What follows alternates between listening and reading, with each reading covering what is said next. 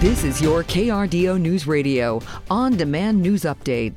A Pueblo West teacher is being investigated for sexual assault. He was placed on leave two weeks ago over allegations of an inappropriate relationship with a student. The 47 year old reportedly works at Skyview Middle School.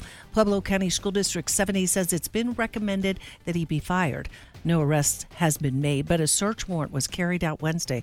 The teacher is due in court next week for a decision on a protection order. A man suspected of killing a Colorado community parole officer is set to appear in court today. More from KRDO's Carolyn Felling. Today, Justin Kula is going to court for that status conference. According to the Colorado Judicial Branch, a status conference is a date for the judge to check in with the prosecutor, criminal defense attorney, and the criminal defendant on the progress of the case.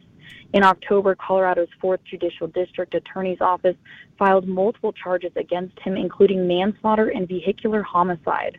According to the affidavit, the suspect was initially wanted for failing to check in with his parole officer after being released on parole just a few weeks earlier. Officers were able to locate the suspect at a convenience store in Colorado Springs, and while officers tried to confront him, court records say that he fled the scene, hitting other vehicles, injuring one of the other parole officers, and killing Officer Christine Gurule Sandoval. The suspect said he thought he was being robbed at the time. That was KRDO's Carolyn Felling reporting. Pueblo is working to honor fallen law enforcement officers in a new way. The Fallen Peace Officer Memorial Foundation started last year to pay tribute to those who've died in the line of duty. Now it's raising money to build a memorial on the Pueblo Riverwalk in downtown so loved ones have a place to remember and reflect. The sheriff says these families suffer every day and it's especially painful during the holidays when they have that empty seat at the table. The project will cost $390,000 and has received $49,000 in donations. Today, the Colorado Springs Fire Department will be celebrating their 2023 Training Academy graduating class. This year, all 36 trainees will be honored for completing their 20 week course. They'll even hear from Colorado Springs Mayor Yemi Mobolade, who's expected to give an oath of office. This is the largest training academy to date and also includes the department's highest number of women trainees. Also celebrating their Training Academy graduating class is the El Paso County Sheriff's Office. Sheriff Joe Roybal will will be swearing in the newly post certified deputies as well as graduates from other agencies across the state. This is the second class to graduate since Sheriff Roybal announced he would be bringing back the post certification requirement back in January.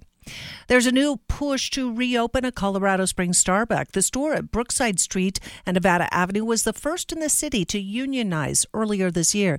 It closed in October, one day before workers were set to negotiate for a contract. The company reportedly blamed health and safety concerns, but the National Labor Relations Board claims it's because employees unionized and says others are being discouraged from doing so.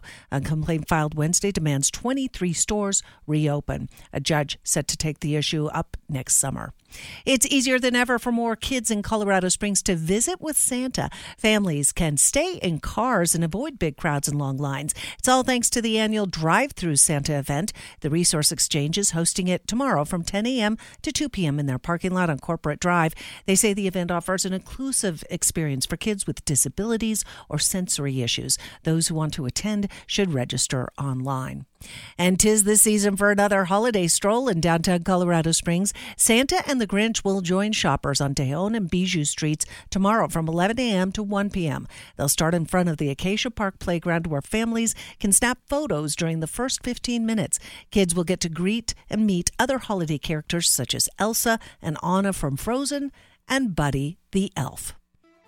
Sunny skies continue for southern Colorado for the duration of the afternoon. Highs will rebound back into the 40s. Nice thawing underway as we move into the weekend as we bounce back above average with steady highs in the 50s through Saturday and Sunday. From a Storm Tracker 13 Weather Center, I'm Chief Meteorologist Mary Matthews with KRDO News Radio.